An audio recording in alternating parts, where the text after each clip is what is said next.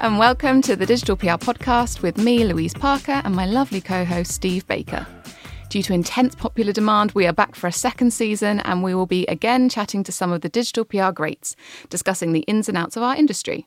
This season, we'll be touching on topics like crisis comms, freelancing, the great office debate, digital PR in America, and we'll also be getting the perspectives of in house clients and journalists on what they really think about digital PRs.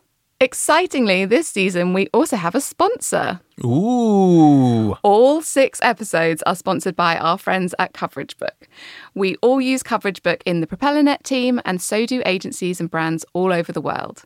It's an amazing tool that creates PR reports in minutes, drastically reducing the time that would typically be spent on reporting. Steve, would you like to know a fun fact? Yes, please. One agency team saved $2,000 of PR budget every month when they switched to using the tool. Pretty good. Oh. What we love about it is that it gives you realistic, industry leading metrics that you don't need to have a data science degree to understand. It does all the clippings for you, so no more boring copying and pasting, and it just looks super snazzy, so you don't have to be a designer to showcase your coverage like a pro. You can visit coveragebook.com and sign up for a free trial to see why some of the best digital PR practitioners in the world depend on CoverageBook. All right, on to our episode. We're very excited to be joined by a journalist for our latest episode. Katie-Ann Gupwell has been a lifestyle reporter for the Daily Star since 2022, having joined them from her senior reporter role across Wales Online, Western Mail, South Wales Echo, and Wales on Sunday. Her focus is on covering real life stories, health and fitness, beauty, fashion, and sex content. And she's going to be speaking to us about digital PR from a journalist's perspective. Thank you for having me. I've obviously given a brief intro into um, who you are, but could you give us a little bit more of a background into your career so far? Yeah, yeah, of course. So um, I started off, like you said, with Wales Online. I was there for just under six years. My time there, I was a general news reporter, so I sort of covered anything from breaking news to court stories to more general feature writing. And then I moved over to the Daily Star back last year. Um, and that's where I started my work as a lifestyle reporter. So, like you said, now I cover topics from fashion to food to all the sex content. It's quite a big question, but I think it would be helpful to kind of start out. It would be great to know about your typical working day, kind of when you log on, when your key meetings are, how you pitch stories to editors, things like that.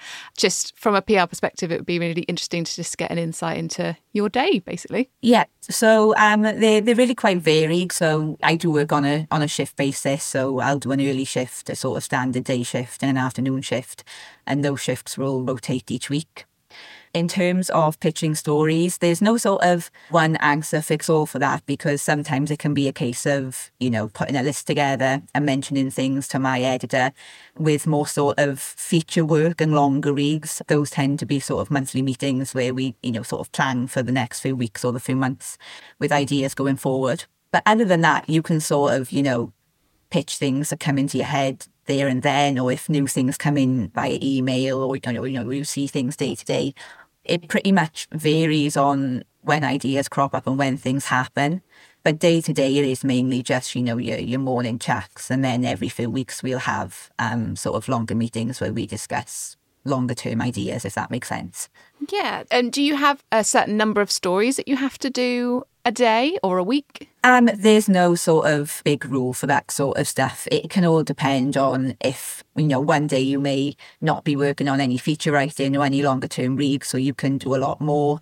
Um, and other days you may think, you know, I need to dedicate a few hours to this to make sure it gets sorted by the deadline. So that sort of varies day to day. And you're covering, as a lifestyle report, you're covering a lot of different topics. And it's actually quite similar. Like, we're really intrigued to speak about this. It's quite similar to the world of PR, where we work with a lot of different clients. And you almost become an expert in lots of different topics. Like, where do you find inspiration? So you're like moving from like food to health and fitness to beauty to fashion. Like, are you looking at social media? Are you sort of obviously you're getting pitches from PRs? Like, where do you find your best inspiration for stories? Do you think? I think it all depends on what's topical at the time. You know, with food, it could be a, a latest TikTok craze, for example, or if there's a particular sex story that's been discussed on TV, for example, um, that's something spoken out about, then you can sort of pinpoint ideas off that and explain what things mean, or, you know, go into that sort of thing deeper with someone who's an expert in the field. So lots of different ways you can explore those ideas. I mean, you can also do first person pieces, I guess, like I tried this TikTok hack to see if it worked and this is what happened. You know, all those sorts of ideas bounce off. Um, I think just things that are really topical at the moment. That's interesting. So all those examples kind of stemmed from something like you said that's already topical or that's already popular, that's already been spoken about. Is that kind of the key to like getting your attention as a PR person bringing a story to you that you've kind of made a proof point that it's actually already a thing or it's already popular or it's already controversial. Yeah, I think so. Or, or something that's really quirky as well. You know, we like things that are different and things that will catch people's eye. So, yeah, anything like that can kind of work. And in terms of like, this is something that PRs are obsessed with because I think good PR people do really think about like a journalist day and like genuinely want to know. But in terms of pitching to you, is there like a, a better time of day? Is there like a better format? I know it's going to vary from journalist to journalist and publication to publication, but for you personally, Katie, like what is the best way to approach you? What's like, yeah, that's good. I like that, and that's gonna that's gonna work. Yeah, um, like I said to you, I, I work on a, a shift basis. So, you know, there could be one day where I, I don't pick up anything in the morning and mm. I'll, I'll get to them in the afternoon. But generally speaking, even though I don't reply, I mean, no, I may not reply to you instantly, I will get to you. And I think you're better off sort of, if you want coverage that day or within the, the first two or three days, get them, you know, as early in the day as possible because then you've got time to think, I can manage this today, or I know that's there and it's important and I can go back to it. Mm-hmm. Um, so I would say that's sort of the best thing to do if you want coverage quickly. Yeah. And what's the, if you don't mind me asking, like what's the state of your, again, something that we know from from journalists and sort of anecdotally, what's the state of your inbox like? Do you get inundated with stories? Is it quite difficult to manage? And do you get like a lot of irrelevant stuff where you're like, oh, they haven't even read what I do? Because yeah, that must be quite frustrating if so. Yeah, um, it's something that varies day to day. You, we obviously do get inundated, um, and especially when you know people can resend and resend in case you've missed it, which in some ways is helpful. But you know, realistically, as much as we'd love to, we just haven't got time to respond to every single email we receive saying we can yeah. do this or we can't do this which I understand can be frustrating if you if you work in PR, but it, you know it's simply it's, it's simply a time management thing. Mm-hmm. And, you know, yeah, that can be slightly frustrating, I guess. But I think, you know, the PR that stands out to me is when someone really understands the publication that you're writing for. And I know that must be tough for PRs because you just want to get as much coverage as you can. So you must contact as many people as you can and hope that these things get picked up. But I think what impresses me most as a journalist is when someone comes to me and comes to me again, knowing knowing what they want us to write and knowing that it'll work for us, that's what stands out as someone who, you know, I like working with these because they understand what sort of content we want. Yeah. That's like a conversation that's going on quite a bit, like a bit of a discussion.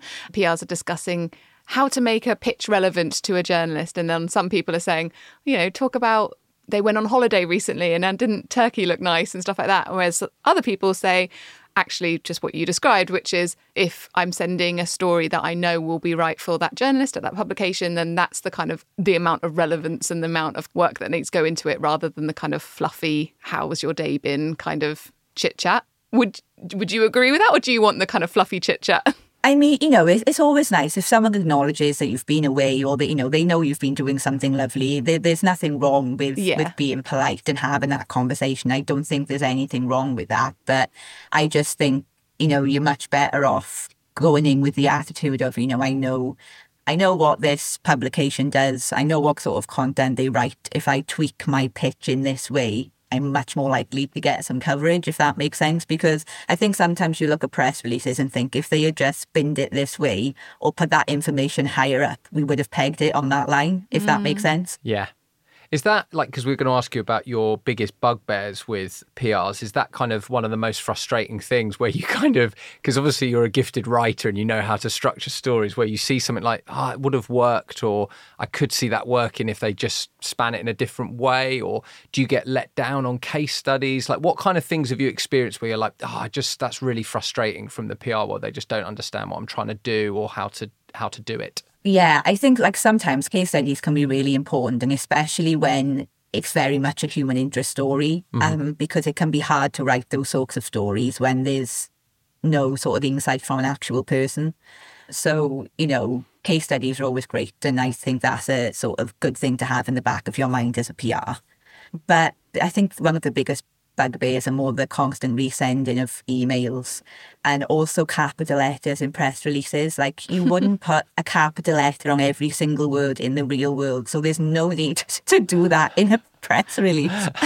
um, like that, that's what I that's what I would say. If if it's not done in the real world, do not put it in the press release. I think that's a, a really good piece of advice. Just write as you would normally.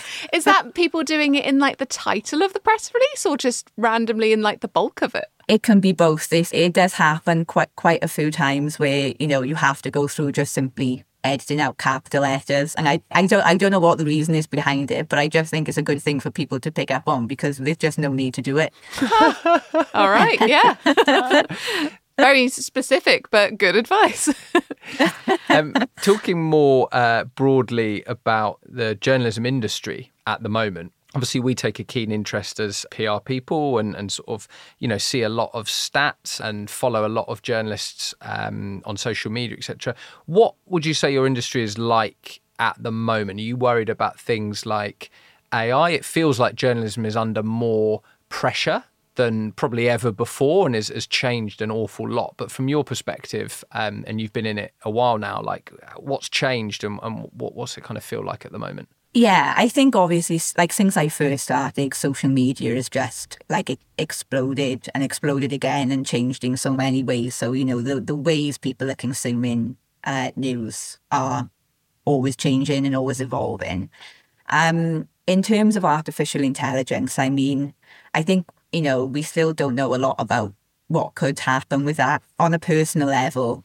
I, I don't worry. I mean, you you never know what can happen. Um, you know, things can always change. But I just think at the end of the day, journalism is about telling people stories, and you kind of need people to talk to people. So I would like to think that that will continue to happen for a long time. Mm-hmm. But, you know, none of us know what's going to happen. I mean, so much has happened with Twitter and threads over the last few months, and things are still changing on those platforms, and a lot of people consume news through social media. So I just think you have to be in the mindset that things continue to and will always change, and you just have to try and keep up and, and go with the flow, really. That is a nicely positive um, way of looking at it. You could have been like, oh, I'm terrified. Um, but I think that's right. We, we have a similar sort of chat in the PR industry about like how is this going to affect things like is there you know is it going to take our jobs and I think it comes down to the same sort of thing around the human element and with our side of things also like humans being able to do creativity. And at the moment, ChatGPT is not great at PR ideas. I've tried. so that's we're safe yeah. for now. I was going to ask a little bit more around how PR people should pitch to you because there was recently a tweet that put out and I actually can't remember whether it was from a journalist or whether it was from a PR. It was either a PR recommending this or a journalist saying, please don't do this, which was around WhatsApp messages and pitching to journalists via WhatsApp. But also, people have spoken about pitching to journalists through Instagram DMs or Twitter DMs, I guess is another version of it obviously there's the old fashioned phone, like all sorts of ways which we could get in contact with you. What are the ones that you like? Are there any ones which you were like, oh my God, if you did that to me, I would never speak to you again? I would love to know your thoughts. Yeah, I mean, I would say a phone call or an email for me would always be the best practice. You know, I'm generally more than happy to chat through ideas on the phone if people want advice on how to develop a pitch or, mm-hmm. you know, just want ideas on the sorts of content I cover generally. I think the biggest problem with sort of WhatsApp and DM messaging on various platforms is you never know when that person is sort of off the clock. And I think that's where the issue lies there is, you know, we will get back to you eventually. You know, if, if we want if we want to cover something, we will get back to you. So I don't think there's a sort of great need to email and then follow that up with a Twitter direct message or WhatsApp or, you know, what, whatever the next sort of process may be. It's really interesting to hear because it is going to vary from journalist to journalist. So it's interesting to hear say about the call because there was actually another tweet that was sent out this week where a guy that worked in PR, and I get I got why he was saying and what he was saying because it wasn't just to do with journalists, but he was like, oh, you know, like you, you should make that call if you're in in doubt. But a lot of journalists then like quote tweeted that and, and, responded saying just don't ever call me. And i get why as well. But then interesting that you because when i first started in pr it was all about calling. It was literally like not quite as bad as this but almost like here's a press release. Here's a list of journalists. Call them. So it's like kind of a, a sales job, which effectively now doing via email, but you're happy to take calls and things like that. Obviously, we're not, we're hoping that not all of our listeners just then start calling you, but it's a long winded way of asking. But I'm guessing it kind of helps you out if you take a little bit of time to speak to PRs who want to know more about what you cover, because then you're going to get better quality stuff, right? Is that the kind of idea? Yeah, like obviously you couldn't you couldn't sit there all day on the phone no. to every single PR. You know, I, I'm not going to put unrealistic images in people's heads on, on how that, that will work. But, you know, there's been sort of numerous occasions where, you know, someone has said to me, this doesn't work for you, what does? And I've sort of said, well, I can either send you some pinpointers or we can have a call for me to, you know, discuss what sort of content I cover um, and how we can help each other. And some follow that up and some don't. But, you know, I do tend to offer if they're really stuck on what, what sort of pictures could work for us. Yeah. If you think that maybe calling journalists is a little bit old school, another old school thing that just popped into my head, which is what I was encouraged when I was more junior, so a good few years ago, was like taking journalists out for lunch and and mm. things like that. Is that something that you do? Would you ever have time for that kind of thing? Are you interested in going out for a coffee with a PR? It's a thing I get asked quite often, but be, because I'm not based in London, it's more it's more problematic for me. You know, if if I was and I had a spare, you know, thirty minutes an hour, I would be happy happy to, but I think that's where you this may, might explain your shock from earlier because I can't, I know I'm not in London. That's when I tend to stay, but I'm happy to give you a call or I can send you some pointers via email. I will sort of offer another alternative if, if they feel that will be helpful, you know? I guess if there's any Welsh PRs who live locally to you, then maybe you'd be interested. exactly. yeah. What we're hoping though, this this podcast is obviously very much useful for people working PR, but yeah, please don't sort of spam Katie with calls or offers of lunch and things like that um, I was going to ask. We want to get down to kind of talking about like links and some of the the sort of other things that we're thinking about in digital PR and, and how you see it and what you have control over.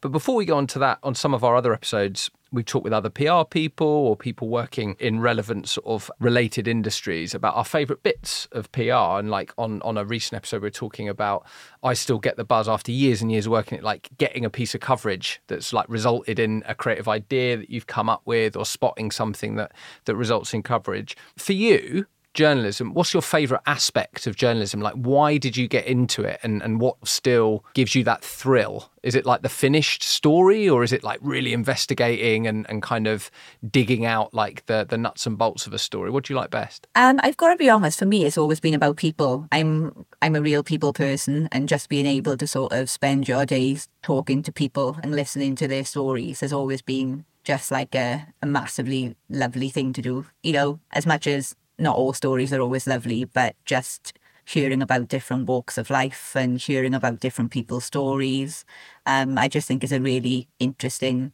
thing to do. I mean, you learn something completely new and different every day. Um, and I think that's a really interesting position to be in. Yeah, for sure. That's a, a really lovely way of of putting it. And that's, I guess that's for me, that's why I still read a lot of newspapers and like online articles. Mean, I kind of have to for my job, but I still love it, like learning about different people, different walks of life, as you say, because it is absolutely fascinating. Lou, I think we're going to move on to some sort of questions about like links and, and things like it's that. Get a bit nerdy. It's going to get a bit nerdy, Katie, so apologies. Specifically, like our podcast and what me and Steve do is around digital PR. So a lot of people are like, oh, you just mean online coverage. It's a weird term that is basically linking the kind of PR and the SEO aspects of things. And the SEO aspects of things is about getting links to your client or your brand from great websites like yours, because that helps with the brand's SEO, as well as getting lovely coverage and brand mentions and all that kind of stuff. A thing that always gets talked about and our clients talk about it and then other PRs discuss is like how much influence journalists have on including links in their articles. And that is basically my first question, which is how much control do you and other journalists have in terms of including links in um, the things that you write up? I mean, I can't speak for every journalist because obviously I'd imagine every publication may differ on this. When it comes to a standard link, you know, and I'm if I work with a brand regularly, I would tend to include a, a general link. Um, I think the only thing I wouldn't do is link every single time they were mentioned because I just don't think it's necessary to do that. But I don't see the harm in including a link as as long as the press release comes with it all prepared, the link is there, it's been put together for you. I think that that is generally fine. Yeah, that's interesting to know because I think maybe if a few years ago, maybe some journalists might have been more reticent towards it, but I think it's Yeah. now it seems to be more like in the same way that that kind of like PR journalist relationship, you kind of understand that like a PR is providing you with like a case study or or whatever it might be to help write your story. That kind of tit for tat a little bit is like, well, include a brand mention about their brand and they get the kind of recognition from that. And now it just seems that additional layer of and a link back to their their site. Like so it's nice to hear it's just more of a, you know, you're doing it because it's I don't know. I don't want to see it seems fair, but just seems like a reasonable request that you're happy to do, which is nice. Um, the link that you do include, is there anything that would, I guess, make you want to link more or want to link less? So, for example, often we talk about how if I send you a story which is like the most Instagrammed breakfast items, and I say, it's a great Interesting story. example from Lou. I'm sure you're going to snap that one up. And the client has like a nice page on their website which goes into all the details about how they did the research and what the results mean and yada, yada, yada.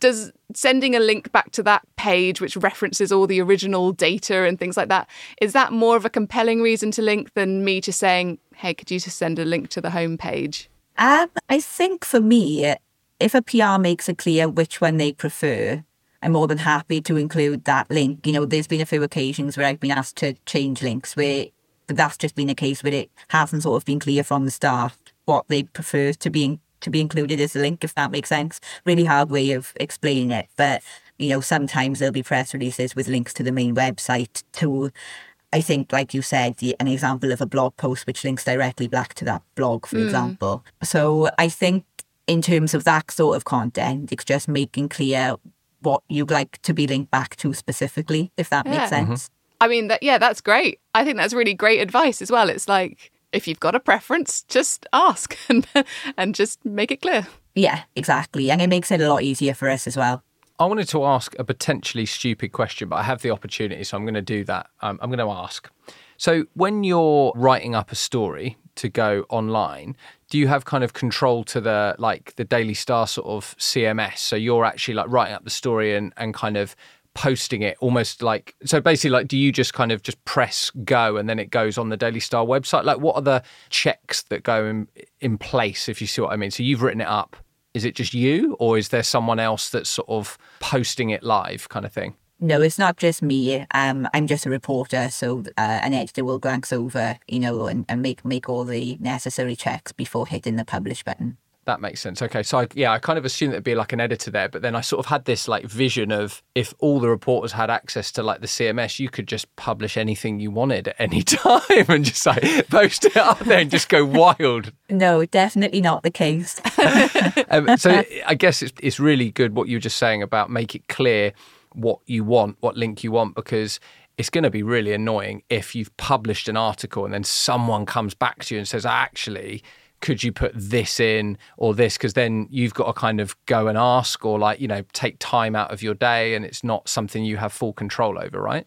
Yeah, exactly. And I, I just think it's, it's easier all around. And it's the same principle goes for things like picture credits because pictures can be attached to press releases and the, you know, credits are either not mentioned or the correct ones aren't there. And then they come back, you know, people can come back saying, oh, can you just mention this photographer? Which is obviously fine. We'd rather do that from the start, but sometimes all the information is not there.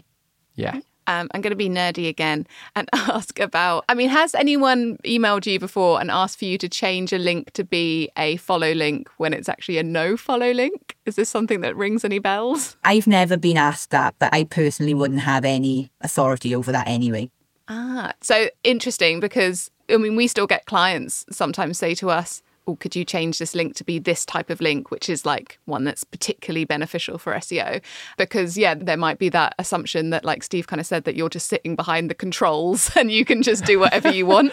So, does that mean that it's just just impossible to change that kind of thing like you just give the copy you say what link it is and like you have no control over like things like affiliate links or the type of link it is is it just kind of handled by other people it's handled by other people. You know, if anyone came to me with an affiliate query, I would just pass them on to the, the team that deals specifically with affiliate links because day to day I have no working with affiliate links personally as a reporter. Um, you know, so the, the best bet for them would be for me to just hand them over to the correct department. And that makes sense, I suppose, because clearly you need to focus on the story, writing up the story. That's your job and kind of making like the best of that. So actually, the reason we ask is obviously it's of interest to digital PRs, but also we know that you know the pressure on journalists has probably increased like you know getting asked to do more stuff within the same amount of time so we're quite intrigued. I, basically i can't get that vision out of my head that you've got access to the whole of the daily star cms and you could just post whatever the hell you want at any point. That fascinates me but i know obviously you clarified you can't uh, you no. can't do that. Um, have we asked all of our nerdy questions? The nerd section is over, yes. The nerd section is over. I was going to ask more broadly again about the um, relationship between journalists and PR people. Do you have many, because like a lot of people who work in PR have come from mm, like, you know, some kind of journalism background or, or training. Do you ever see yourself do you, do you want to stay as a journalist kind of see that as your complete career path? Did you always want to be a journalist or do you ever a lot of journalists move into pr do you ever see yourself making that move? Because you have all the all the skills to do it. There's so much crossover. Yeah I, I mean you can never say never at the moment I love writing, and I have no no intention of um, sort of jumping ship anytime soon. Mm-hmm. Um, but you know, it's something you can never say never to. I think it all, all just depends on how things pan out, and you know, no one can predict the next ten years. So it's just just one of those things. We'll see, I guess. But um, but but, but for now, I'm I'm more than happy writing. So yeah. I think we've come on to our last question. I think so. You, Steve, to make sure he hasn't got any other burning ones. Mm. Um, so normally we're talking to PR people. So normally we ask people about what they think the future of the digital PR industry is. But that would be a strange question to ask you. um, but I feel like much more insightful would be around what you think the future of digital publishing is. Obviously, this could be, you know, for the rest of the year, or it could be for the rest of, you know, the next 10 years. It would be really interesting to hear your thoughts. Yeah, I think, you know, I think it's such a hard question to answer just because things change all the time. You know, from when I started, it's changed drastically, and that's only been around seven years. So it's a it's a really tough one to answer. But I think the biggest change will be how people consume news. You know, social media is constantly changing. The way people are accessing content is constantly changing. I think even down to videos, because I think a big thing with social media now is people sort of treat social media almost like TV where they'd watch the news. So you see a lot more of these sort of, you know, short interviews on video or sort of mini, even mini documentaries popping up on things like Facebook and Instagram and TikTok and whatnot. So I think lots of things could change depending on how social media changes. I know that's probably a very boring answer and along along the same lines as what a lot of other people would probably say to you, but I think that has to be sort of the main focus. Yeah. I think there was a study or something which said that Gen Z get most of their news. It was either specifically from TikTok or it was from kind of social media vid- video content. And obviously, there are like big names that have their own TikTok channels and stuff. And like you say, do those kind of really bite size bits of, of news and summarizing them. Yeah. So, I mean, it's definitely already like making a big change. Yeah, it'll be interesting to see see where it goes because obviously it's great if a journalist like yourself is making news content, but if any old person's making news content, it starts to become a bit potentially dangerous, like of what they're putting out there. You're not getting the same kind of quality assurance, maybe, from like a professional journalist. But I don't know. Maybe that's an old fashioned thing to say. Yeah, I know what you mean. Whether we'll see sort of, you know, news platforms go down the sort of video route, I don't know. But I think people will always want news, which is one good thing. I don't think people will ever tire of, of the news. Um, so I think we should always be there in some form.